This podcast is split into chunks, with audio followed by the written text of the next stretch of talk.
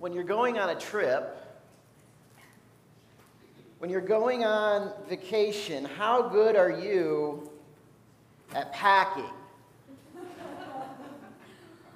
You laugh.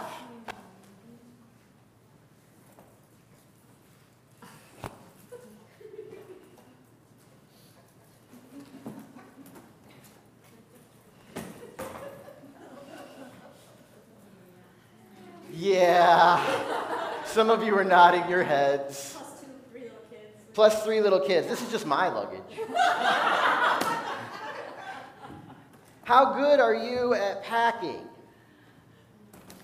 We found as, as our family has grown, I've had to pare down a little bit at what I would normally want to pack, right? So I like to pack for every and any situation. Well, it's the middle of summer. What if it snows? what if I get cold? So I pack. And then that you pack that heavy stuff, you know, you like you put the the the sweatshirts and the jeans, and then it ends up 100 degrees all week.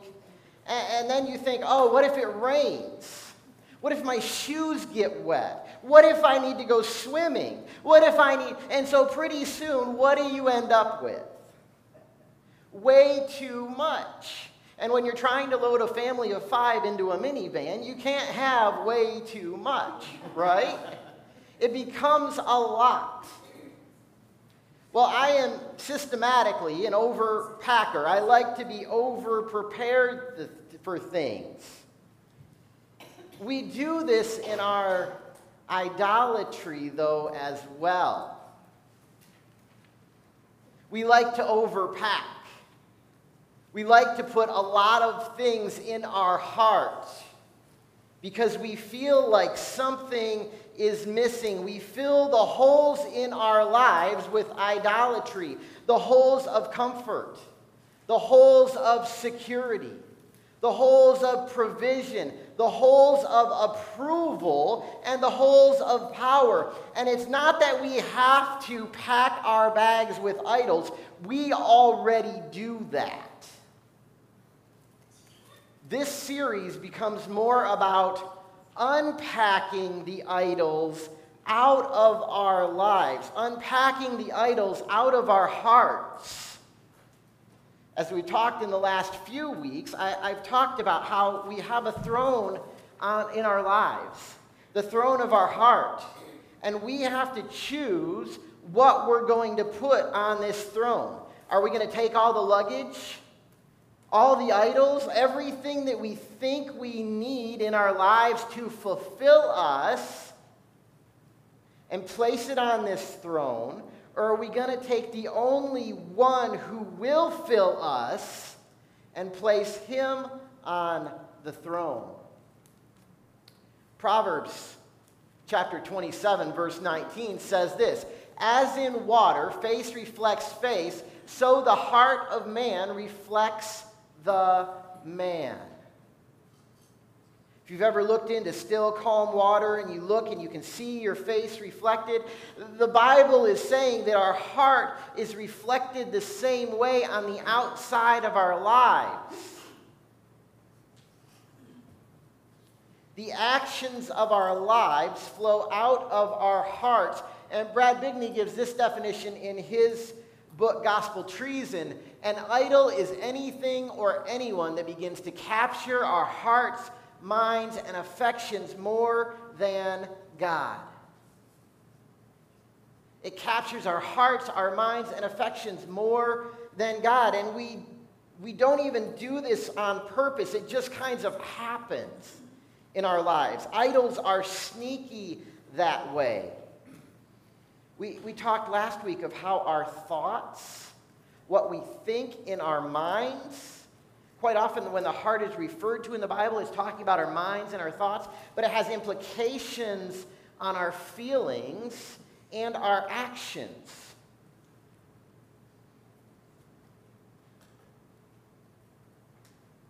So sometimes our feelings have implications on our thoughts. Sometimes our thoughts have implications on our feelings. Have you ever done this? You're, you're just doing something, you're really busy doing something, and you look at your watch and you go, oh, It's lunchtime. and then what happens? All of a sudden you realize what? You're hungry. So your thoughts then are having physical feelings that are occurring. And then what do you do? You go eat something, right? And so your thoughts are having implications on your feelings, having implications on your actions. But have you ever done this one? Man, I just don't feel good about what happened today. I just, I'm really disappointed. And then you go to the refrigerator and you eat something. What is that? Your thoughts, your feelings are having implications on your thoughts, and you're still trying to fill it with the same thing. You're using something, food.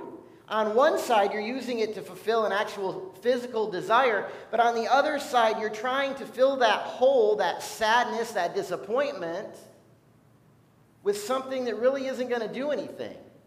It might help for five minutes when you go to the, you know, and you see your favorite snack there, and so you grab that and you oh, that was good.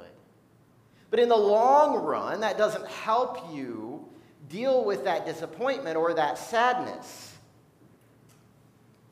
So our actions can look very similar at times.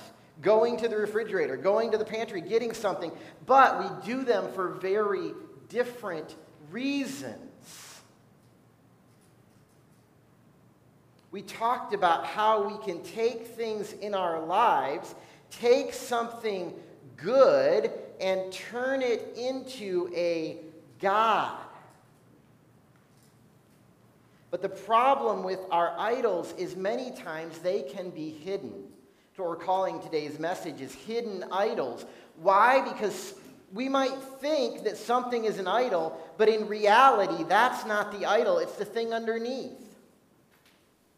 We could say that food is the idol.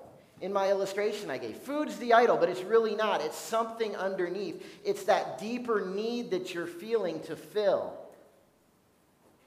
Brad makes this comment later in his book. He says, Most of the time, God has to show us our idols. We don't usually see them on our own.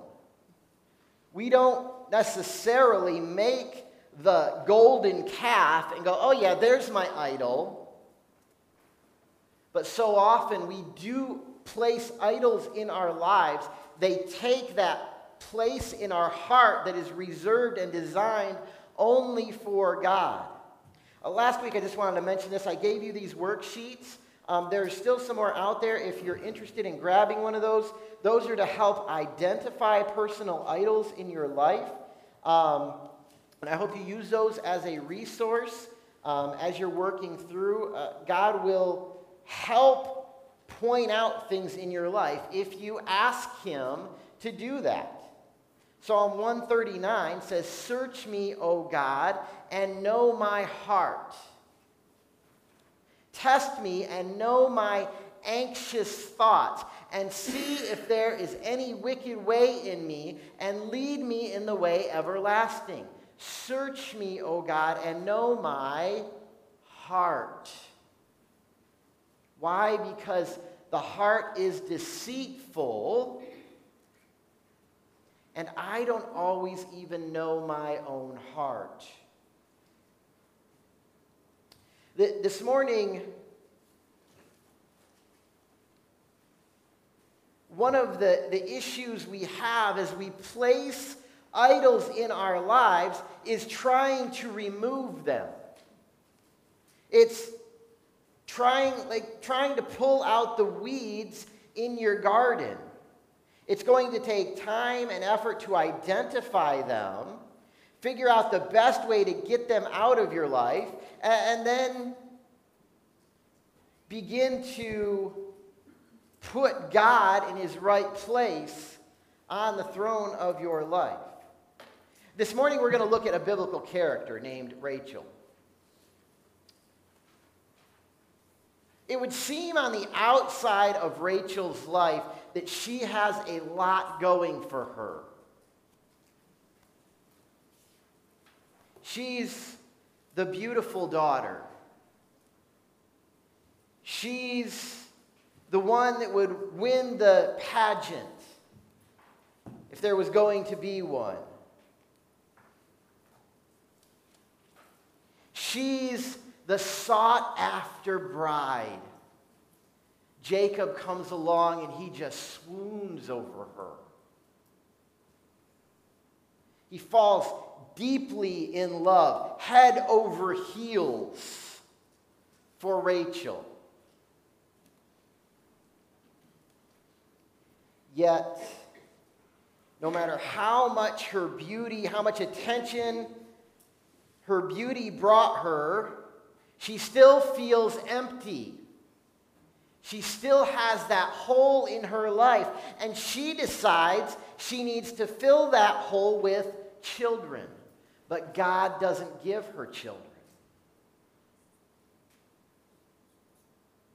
Her beauty was powerless to help her receive approval, the approval she thinks she needs through having children.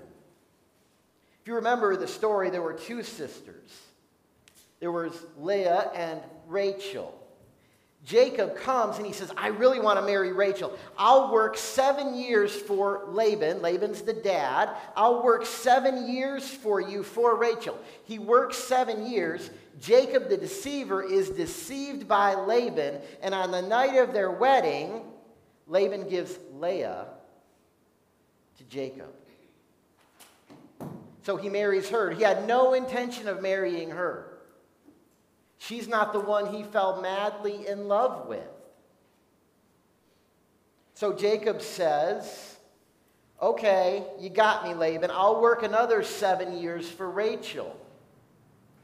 And so he begins this process, but he only waits a little while before he marries Rachel. That was part of their agreement. He could marry her right away, but he would work the seven years. So he's worked 14 years for Rachel. So Rachel and Leah have this kind of going back and forth.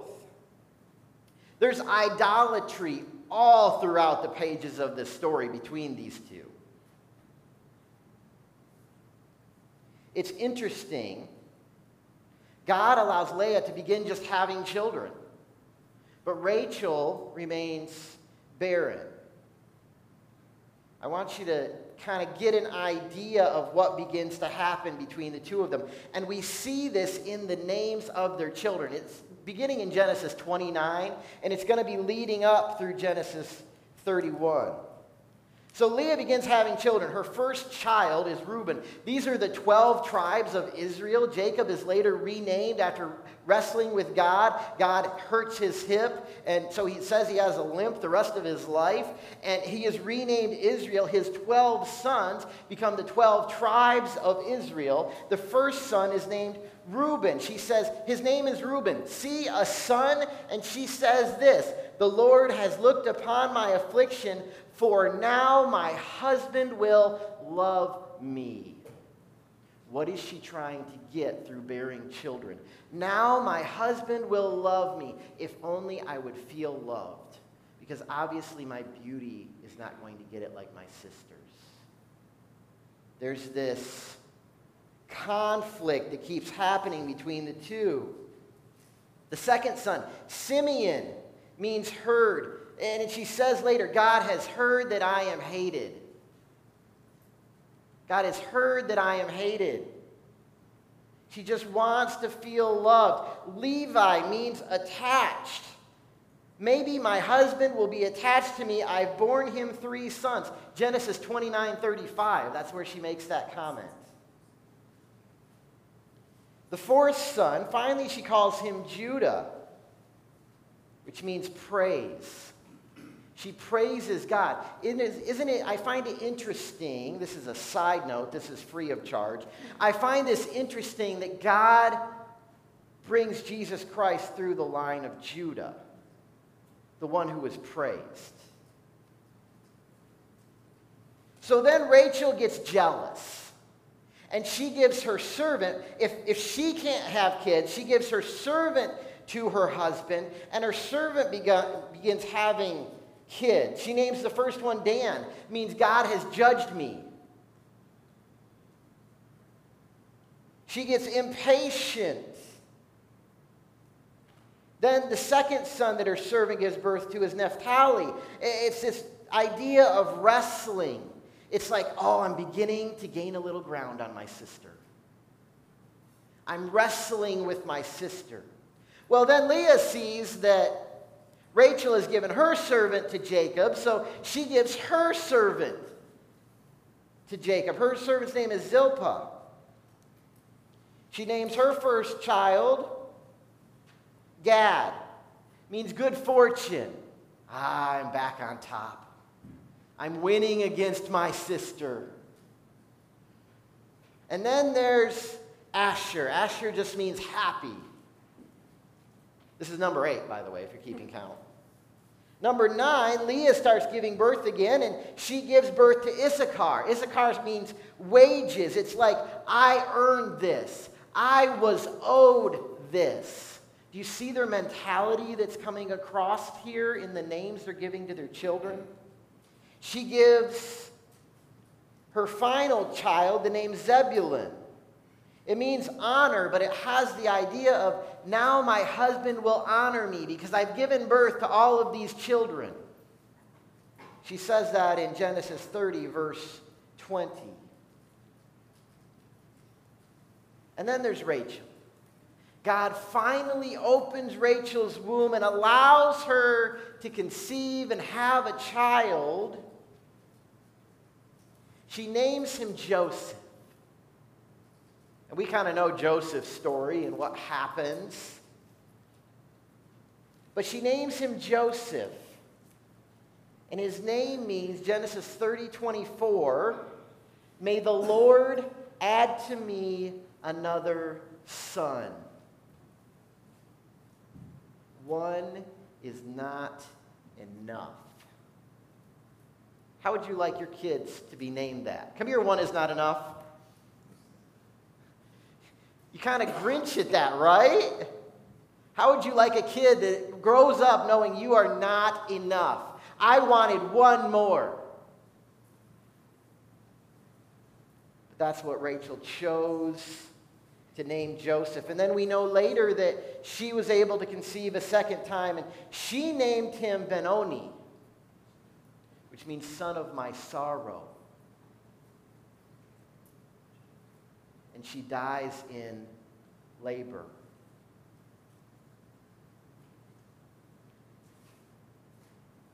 Jacob would name him Benjamin but his mother, on her deathbed, named him Benoni, the son of my sorrow.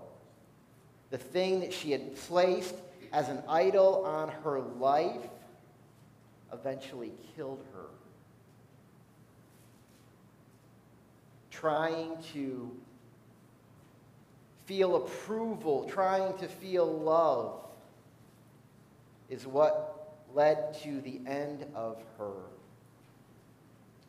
See, these are reminders of the idols that captured their heart. Having children is not bad. Desiring to fulfill God's calling, God calls us to be fruitful and multiply, is a good thing.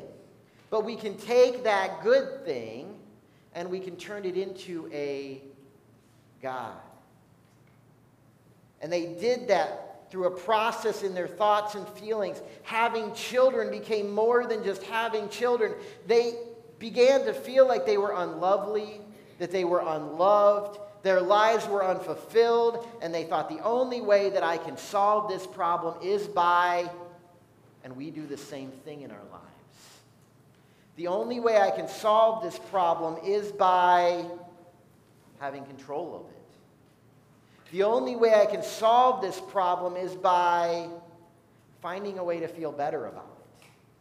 And so people turn to food, turn to drugs, turn to alcohol, turn to, to, to sexuality as this thing that will fill their lives when in reality it's because they placed the wrong thing on the throne of their lives.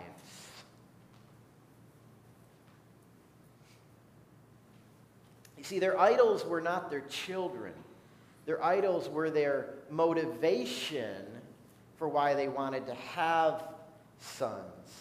Tim Keller makes this comment There are deep idols within the heart, beneath the more concrete and visible surface idols that we serve. There are deeper idols in our hearts. He, he mentions those deep idols. He says surface idols are things such as money, our spouse, or children, through which our deep idols seek fulfillment. And again, you can look at that sheet that I gave to you from Brad Bigney, and, and there are tons of things that we turn into idols. He goes on to say, each deep idol, and he lists four here power, approval, comfort, or control generates a different set of fears and a different set of hopes, and they come out of a set of fears and a set of hopes.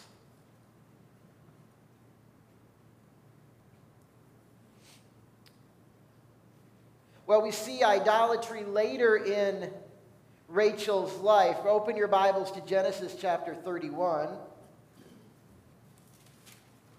Jacob has worked the time for Laban. He's amassed all sorts of, of livestock. He has his wives. He has children. He, he has a lot, and he recognizes he wants to go back home. Him and Esau had had conflict. He'd stolen the blessing from their father, but he wants to go back home. And so he begins to pack up and leave, but he doesn't let Laban know this.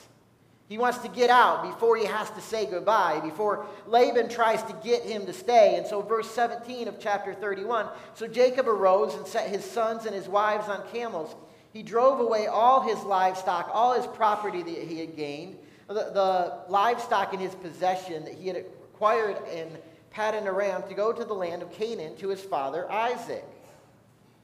So he's beginning this process of traveling. Laban had gone to shear his sheep, and Rachel stole her father's household gods. She stole his gods. She took his idols.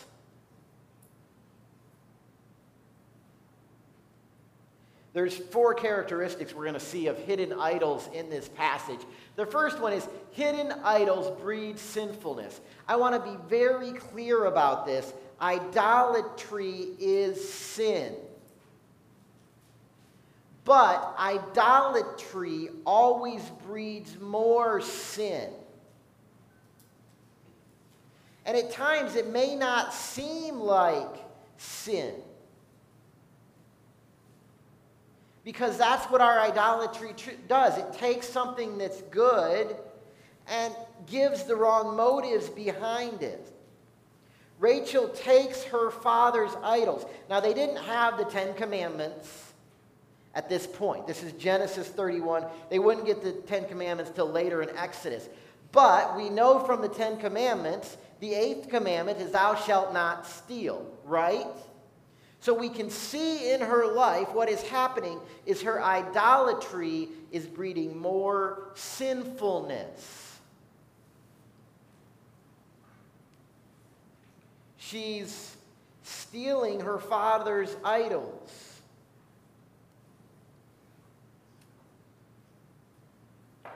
Our sinful actions are the result of the idolatry in our lives and that idolatry can remain hidden, and we can think, I got rid of this surface thing.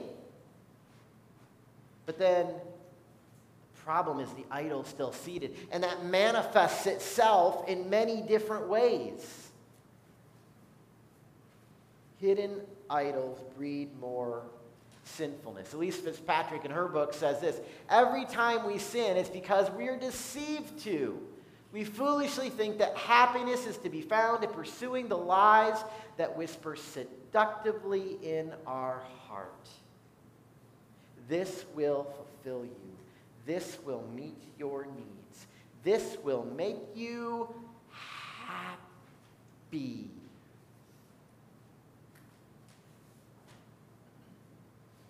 This will make you happy. And then Jesus says in Matthew chapter 6, verse 21 For where your treasure is, there your heart will be also. Where your treasure is, there is your heart. He said in Luke 6:45, "The good person out of the good treasure of his heart produces good, and the evil person out of his evil treasure produces evil. For out of the abundance of the heart his mouth speaks. The words flow out of our heart." So when you say something and you go, "Man, I really shouldn't have said that," what's happening is your heart is just bubbling up what it really had in there.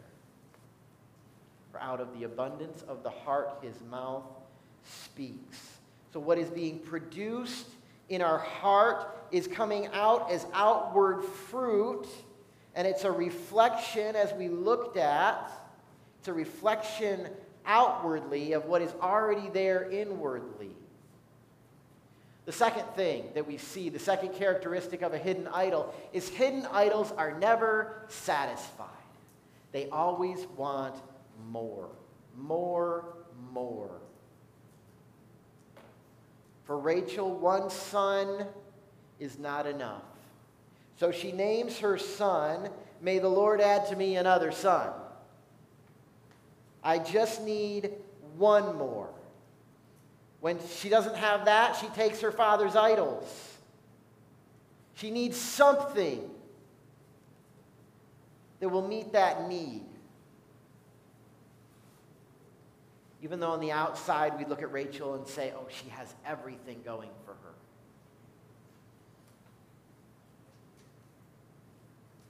We don't know why she took the idols. The Bible doesn't tell us that. Was it that she thought that they brought some form of protection or comfort. Maybe that's what she was taught by her father. Maybe it was her trying to cope with leaving her family. I'll just take some pieces of them with me. Maybe she thought these idols, these little g gods, helped get her her first son. So I have to take them with them with me if I ever want another one. We don't know her motive, but we know that her idols are never satisfied. Tim Keller says this We know a good thing has become a counterfeit God when its demands on you exceed proper boundaries. When its demands on you exceed proper boundaries.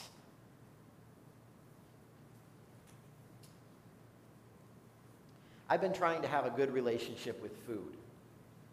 Me and food have not always had the best of relationships. There are times in my life when I was sad and I would go to food. I would eat to help me feel happy. And then on the other side, you have to be careful because you don't want to make not eating, trying to get healthy, become your God. It's this balance of life because you can do both sides. The Bible calls the one gluttony, where the food is fulfilling everything in your life.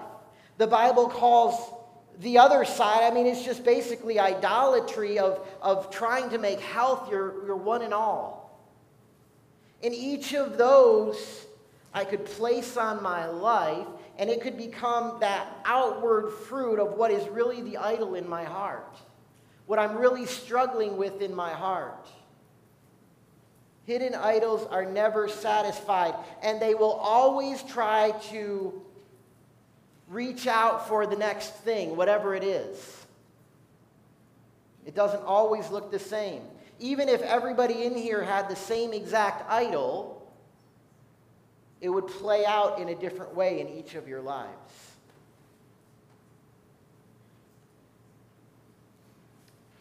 Proverbs 27 20 says that Sheol and Abaddon are never satisfied, and never satisfied are the eyes of man, always wanting more,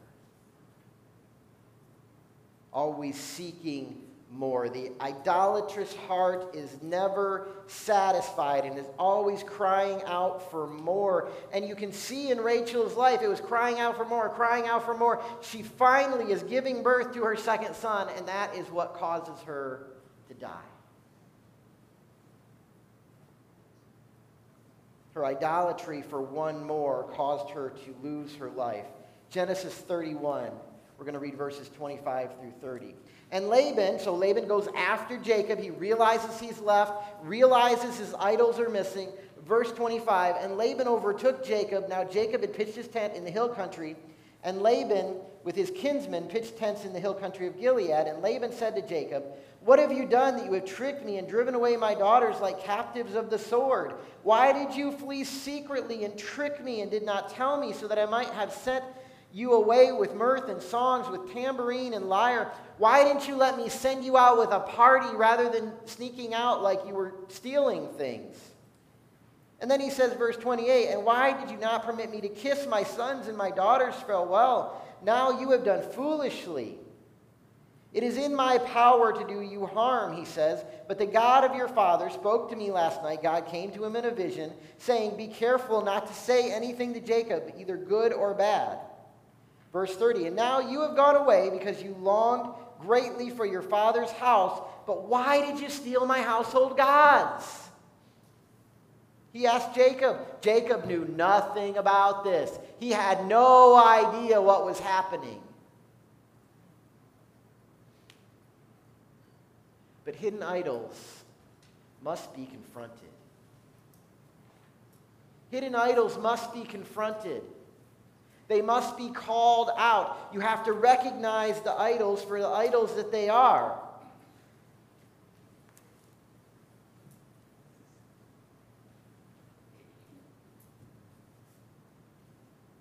Jacob says, verse 32 Anyone with whom you find your God shall not live in the presence of our kinsmen, point out what I have that is yours and take it. Now, Jacob did not know that Rachel had stolen them. So Laban went into Jacob's tent and into Leah's tent and into the tent of the two female servants. These are the ones that have given him additional sons, but he did not find them. And he went out of Leah's tent and entered Rachel. Now, Rachel had taken the household gods and put them in the camel's saddle and sat on them. Laban felt all about the tent, but did not find them. And she said to her father, Let not my lord be angry, that I cannot rise before you, for the way of women is upon me. So he searched, but did not find the household gods. He's calling them out for, You stole my gods. We have to do the same thing in our lives, saying, You've taken a seat in my life that you are not supposed to take, but those gods are not going to want to get off that throne. They're not going to want to be removed off that throne. So Rachel lies about hiding the idols. Laban comes in, he searches around the tent. She, she's sitting on the camel's saddle where the, she's hidden these things. She lies to him, and he never finds the idols. Well, we know the end of Rachel's life. That's the end of what happened.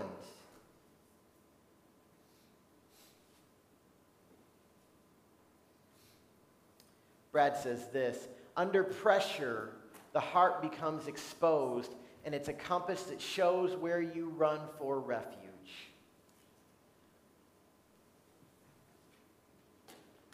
Rachel ran to protect her comfort, hiding her idols. But when is it that your idols get exposed? I can tell you when my idols get exposed. We'll talk about that in a minute.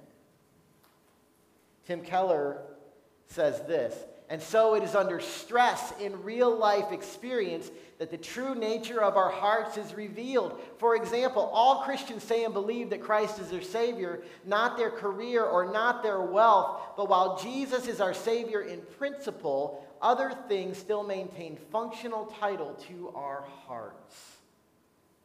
We place something else on the throne of our lives.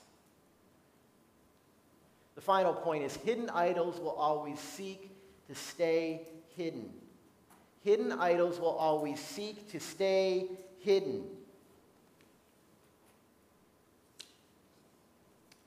Brad Bigney, in his book, talks about how it, the hidden idols in our life are kind of like developing film. Most of you don't know much, probably, we don't develop film much anymore. But you had to have a dark room. My dad actually did a lot with cameras and developing film, and I remember in one of our houses we had a dark room where he had a special light that came on. It was like a blue light that didn't cause anything, but he had a lot of chemicals that I was never allowed to touch because I was pretty young at that point. And he would mix these chemicals and he would take the film in, he'd begin to develop it, and he could make pictures out of it. Well, in our hearts, it's a lot like that.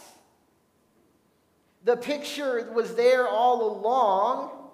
He didn't create the picture in the dark room, he just exposed what was there on the film. He brought it to the surface. And that's what God does in our lives, in our hearts. So long, often it takes maybe a dark moment, maybe a difficult circumstance, maybe a conflict in your life where God will reveal what your heart is like.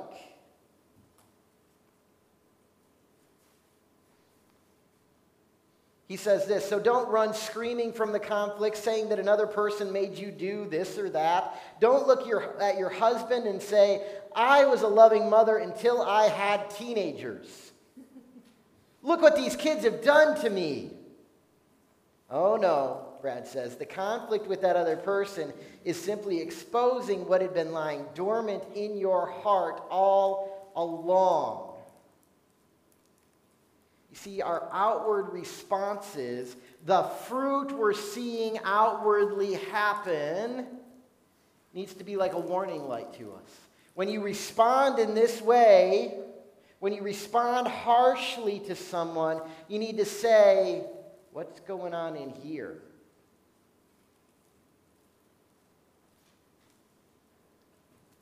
God designs events in our lives at times to expose our idolatry. You see, He wants to uproot your idols more than you do. He wants to rip them off the throne of your life more than you do. Because it's the place that He is there. It is designed for Him to be seated on, it's designed for Him to lead your life from. Do you know when your idols most often rear their ugly heads? It's around those that you're closest to. Those that we love the most is when our idols come out. When I was single, I could do what I wanted, when I wanted, how long I wanted, where I wanted. I could do whatever I wanted.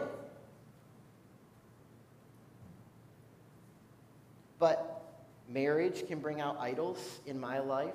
Children can bring out idols and expose those idols in my life better than probably anything else. And guess what? All of those things, I could do what I wanted, when I wanted, how I wanted, where I wanted. It would all stay that way.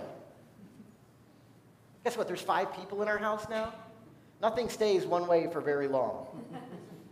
I think we could probably beat the record for how fast you have to clean a floor in a house, right?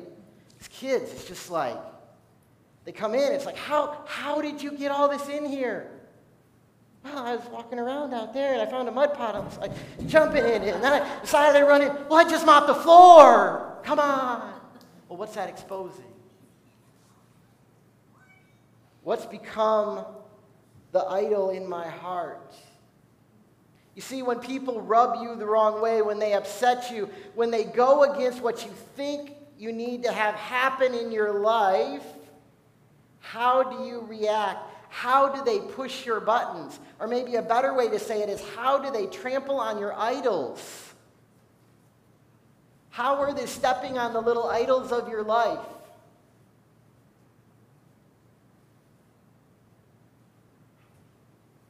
Often we turn to something that gives us security, gratification, pleasure, refuge, satisfaction. rather than turning to Christ. You see, our reactions quite often are just pointing out idols in our lives, something that we put on the throne that does not deserve to be there. Elyse Fitzpatrick says this To identify your idols, begin to look at the thoughts and imaginations that promise you happiness. The thoughts you think, oh, if I just had that, I could be happy. Oh, if I just had a comfortable seat, I could just be happy. If I just had that new car, I could be happy. If I just had that new piece of technology that came out yesterday, I could be happy. If I just had the 2.6 kids, a dog, a cat, a nice house, I could be happy. You see, we have to be careful that we don't make happiness the God of our life. Because the joy of the Lord is to be our strength. And if we place happiness on this throne, we will never be happy. Oh, we'll think we'll have achieved happiness for five minutes, and then we'll be unhappy again. We'll wonder, why am I so happy? I just got this because you put the wrong thing on the throne. There's hope. We have a choice who we will serve. Are you going to serve idols or are you going to serve God? We answer this intellectually, and all of us could get the answer right and say, Well, I'm going to serve God. But so often I know in my own life,